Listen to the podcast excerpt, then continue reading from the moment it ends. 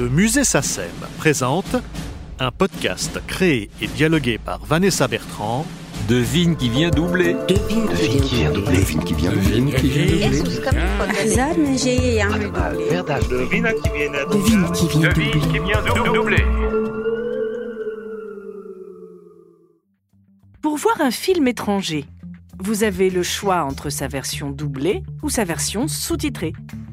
Alors c'est une question de goût, on ne va pas rentrer dans la polémique, même si beaucoup de spectateurs ont un avis tranché. On peut aussi aimer voir des films en VO sous-titrés au cinéma, mais préférer une VF à la télé ou sur un écran de téléphone. Le propos de ce podcast, c'est de comprendre comment on écrit des sous-titres à la fois techniquement et selon quel choix artistique et quelles sont les grandes différences avec le doublage. Nous avons pour cela rencontré Isabelle Odino, qui présente la particularité d'exercer les deux activités, même si elle a commencé dans le sous-titrage. J'ai toujours adoré le cinéma, j'ai toujours regardé euh, le ciné-club de Brion euh, tous les dimanches soirs. Et comme j'étais assez bonne en langue et que j'aimais le cinéma, euh, ça s'est fait naturellement. J'ai fait ça. J'ai fait un- une maîtrise d'anglais à la Sorbonne et ensuite j'ai fait un. À l'époque, ça s'appelait DESS de sous-titrage, doublage euh, à Lille. Et euh, ça m'a mis le pied à l'étrier parce que ça m'a permis d'aller dans un laboratoire, de devenir euh, relectrice, simulatrice. J'ai fait ce boulot-là pendant trois ans avant de me lancer en freelance. La plupart du temps, on est soit dialoguiste, soit auteur de sous-titres. Mais il y a toujours eu, et il y a encore, quelques rares auteurs qui font les deux. Les auteurs de sous-titres sont un peu les descendants des auteurs de carton, puisque leur texte est écrit, contrairement au texte de doublage qui est destiné à être interprété à l'oral. C'est d'ailleurs la différence majeure. Mais dans les cartons, même s'il y avait déjà quelques répliques écrites, il s'agissait surtout de résumer des situations dramatiques. L'idée était de pallier un défaut technique, à savoir l'impossibilité d'avoir des dialogues sur une bande son. Aujourd'hui, l'auteur de sous-titres a pour mission première de traduire, puis de transmettre du sens en respectant un certain nombre de contraintes.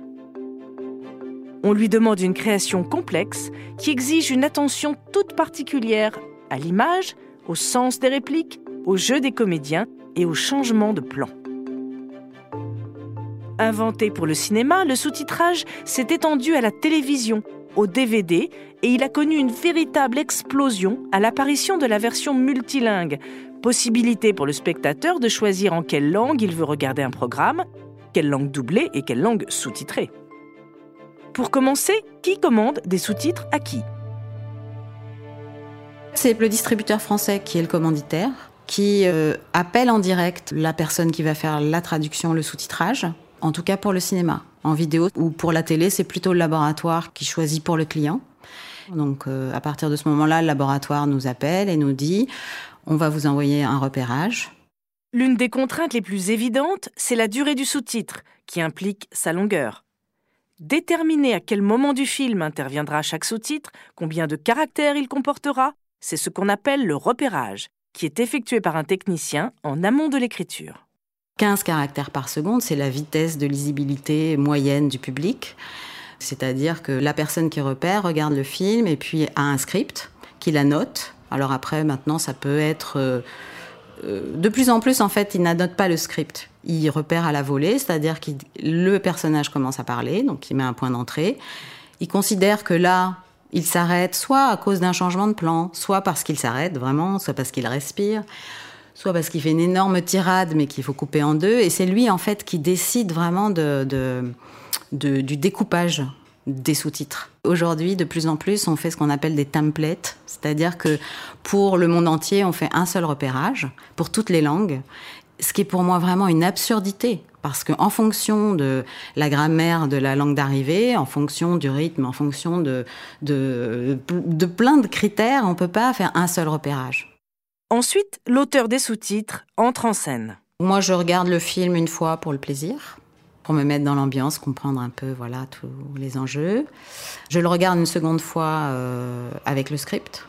Et puis ensuite, euh, alors moi j'ai une façon de travailler qui n'est pas celle de tout le monde, c'est que je fais un premier jet très rapide pour tout mettre dans ma tête et ensuite je laisse mijoter et je fais quatre relectures. c'est-à-dire je fais une relecture avec le film. Alors je travaille avec le film, c'est-à-dire euh, en regardant sur le logiciel chaque réplique. Euh, je regarde pas le script, j'écoute, je vois aussi, je regarde les personnages, je regarde, je prends en compte l'image, je veux dire. Je, je traduis, je sous-titre, et puis ensuite, euh, je relis avec le film. Ça, je regarde le film, euh, voilà. Et puis là, je me rends compte qu'il y a plein de choses qui vont pas ou que je laissais de côté. Et plus ça va, et plus je relis en m'éloignant de l'original, ou plutôt en me rapprochant de la langue cible. Donc je relis une fois sans le film, sur écran. Ensuite, je relis une fois sur papier. Parce que quand on relit sur papier, on voit pas du tout les mêmes choses que quand on relit euh, case par case. On a plus une globalité. L'un des plus grands défis du sous-titrage, c'est de rendre à l'écrit un texte oral, sans faire littéraire, tout en retirant tous ces petits mots qu'on pourrait dire désémantisés. Vous savez, tous les euh, écoute, euh, eh bien, enfin, ah, tu vois, qui sont souvent de trop dans les sous-titres, essentiellement parce que le spectateur les entend. Une des grandes contraintes par rapport au doublage, c'est qu'on traduit euh, de l'oral à l'écrit. Et en fait, notre traduction, elle est lue. En plus, elle est lue sous haute surveillance, puisque la, VO, elle reste.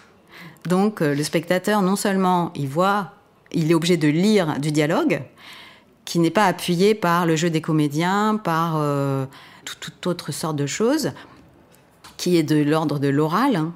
Et euh, Oui, tu nous, peux pas euh, souligner. voilà, il n'y a pas de note de traducteur, on peut pas revenir en arrière. Il faut vraiment, euh, voilà, que tout de suite ça claque. Et une des caractéristiques de l'oralité, c'est la familiarité, voire la grossièreté de certaines répliques. Alors comment rendre tout ça à l'écrit sans passer le style à la moulinette et que le sous-titre ne soit pas fade? Là, on est dans le jugement, dans le discernement, dans le talent de l'auteur.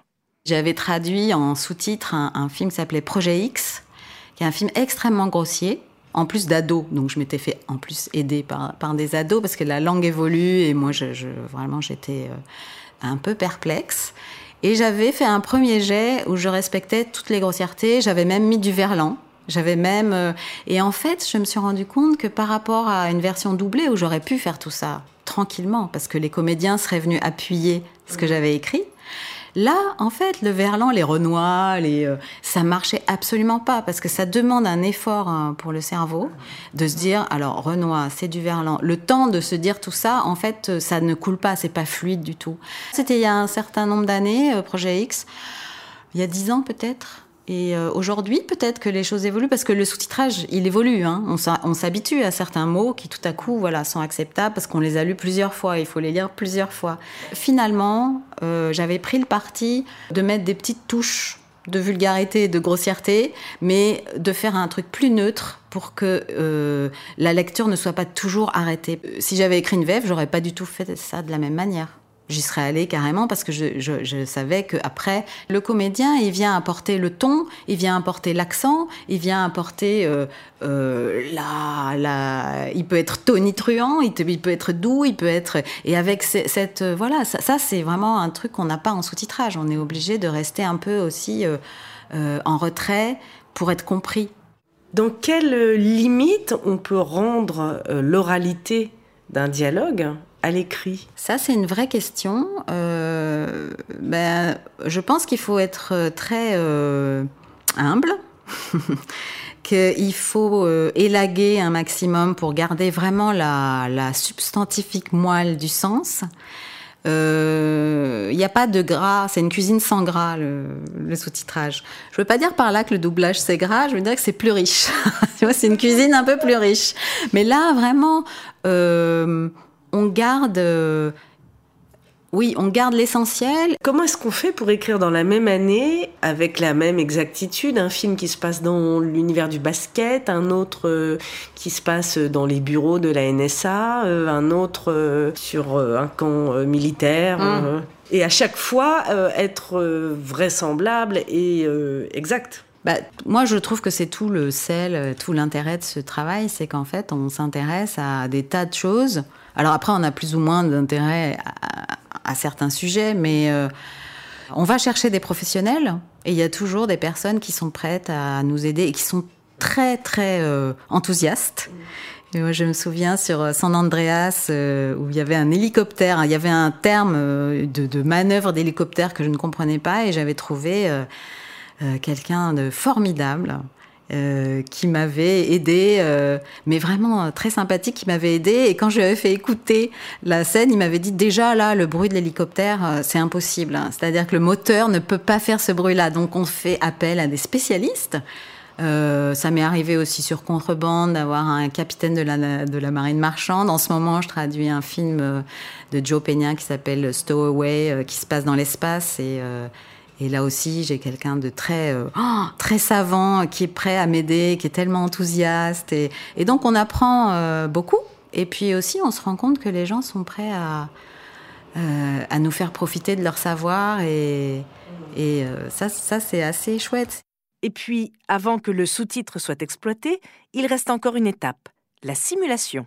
Et ensuite, je fais une pré-simulation avec euh, quelqu'un avec qui je travaille tout le temps, qui lui pointe euh, tout ce que pourra me demander le client en simulation. Donc cette étape où on se retrouve au laboratoire avec euh, une personne qui a la technique, qui est notre première spectatrice. En général, c'est une, une femme.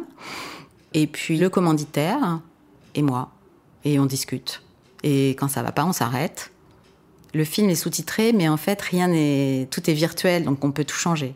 Évidemment, les questions de sens, euh, les coquilles, euh, les ponctuations, euh, le fait de rassembler les sous-titres ou pas, parfois la vitesse de lecture, parfois on trouve que ça va trop vite, ou il y a un mot qui, qui accroche, voilà. Donc c'est une étape assez fondamentale qui est, qui est vachement intéressante. Malgré ces différentes étapes, la fabrication d'un sous-titrage est beaucoup moins coûteuse qu'un doublage qui implique des frais supplémentaires de studio, de comédiens et de différents techniciens du son.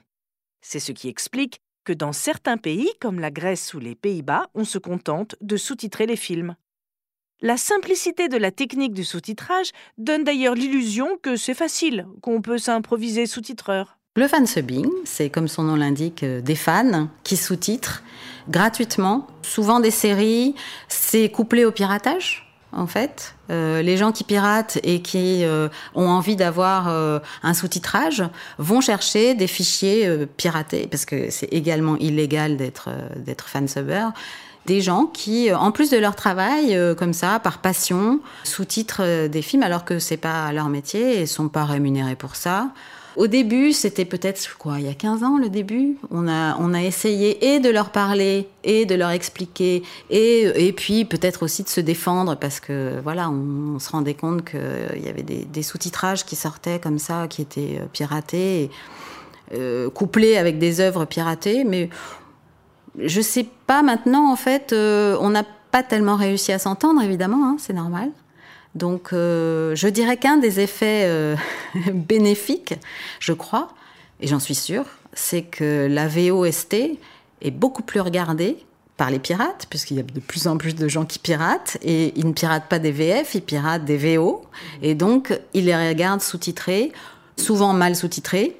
Je trouve que la VO a progressé dans les jeunes générations, et je pense que c'est grâce à ça. Je pense que c'est grâce au piratage.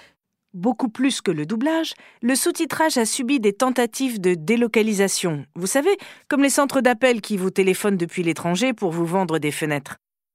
Mais dans le sous-titrage, comme dans le doublage, il faut de la proximité. On s'adresse à un public cible qui a ses propres référentiels. C'est d'ailleurs le but de la traduction. Les tentatives de délocalisation ne sont donc pas toujours des plus heureuses, même si elles permettent des coûts moindres. Isabelle regrette que depuis quelques années, la concurrence entre laboratoires ait tiré les tarifs vers le bas, ce qui a mené à une baisse d'exigence. Il y a de moins en moins d'argent, il y a de moins en moins de- d'exigences aussi de qualité. Moi, je commence à entendre euh, oh, écoute, euh, il faut que ce soit euh, bon, il faut que ce soit ça va quoi, il faut que ce soit acceptable. Idem, beaucoup voient dans l'intelligence artificielle une aubaine pour ne plus payer d'auteur. Est-ce une révolution inéluctable qui préfigure la disparition annoncée du métier d'auteur de sous-titres? En ce moment, on en parle pas mal. Il y a une euh, société là qui s'appelle euh, Media Solutions qui a décidé euh, de, ça y est, d'utiliser l'intelligence artificielle pour faire du sous-titrage. C'est un vrai problème, effectivement.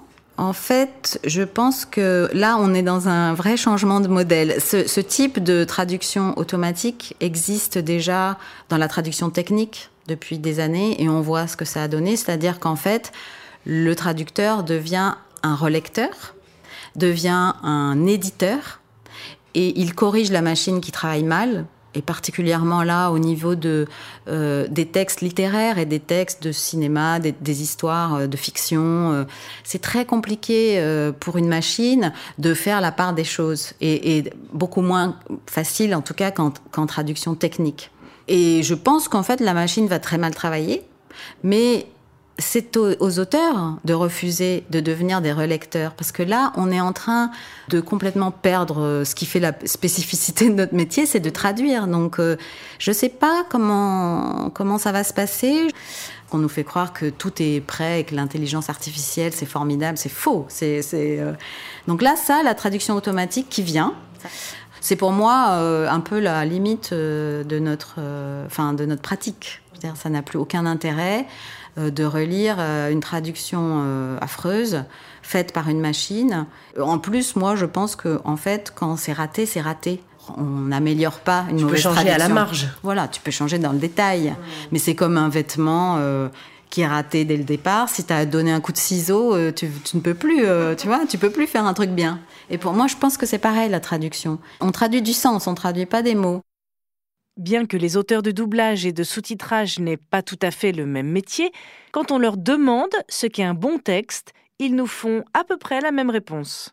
La qualité majeure, c'est de, se mettre au service, non pas de se faire plaisir et euh, d'étaler euh, sa science, mais de se mettre en retrait et de servir vraiment euh, le propos. On est là pour transmettre, on n'est pas là pour briller, quoi. Et donc on doit être invisible. Pour moi, je suis ravie quand on me dit, j'ai pas du tout regardé les sous-titres. C'est aussi ce que le dialoguiste Philippe Vidcock dit en substance. Le but, c'est d'être euh, le plus invisible possible, de rester un peu dans l'ombre. Pas facile pourtant de raboter l'image en lui superposant deux lignes de texte, d'un jaune qui claque, ou côté doublage, trafiquer la bande-son. Tout ça en créant l'illusion que le film a été tourné comme ça pour comporter ses sous-titres ou ses voix françaises qui se font oublier.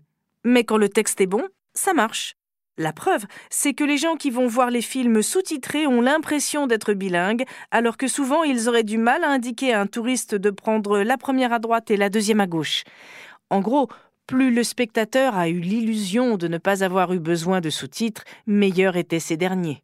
C'est une illusion, c'est de la prestidigitation. On fait croire au public qu'ils hum, ne lisent pas les sous-titres. C'est vraiment être le plus en retrait possible et le plus humble possible. C'est exactement ce que nous confirme le dialoguiste et comédien Hubert Drac. Moi, je peux regarder un film, si j'ai le sous-titrage dessous, même en anglais, j'ai l'impression de vraiment de comprendre très bien l'anglais. On me l'enlève, je, je, je, perds 5 mots sur 10. En conclusion, écrire pour le sous-titrage, c'est un métier. Un métier compliqué qui demande de décrypter le film, de s'en imprégner, de maîtriser parfaitement le français, de comprendre le sens des dialogues d'origine, de trouver des répliques chocs, et tout ça dans des délais rarement confortables. Si vous êtes adepte du sous-titrage, il en est aussi question dans plusieurs autres podcasts de cette série. Alors, devine qui vient doubler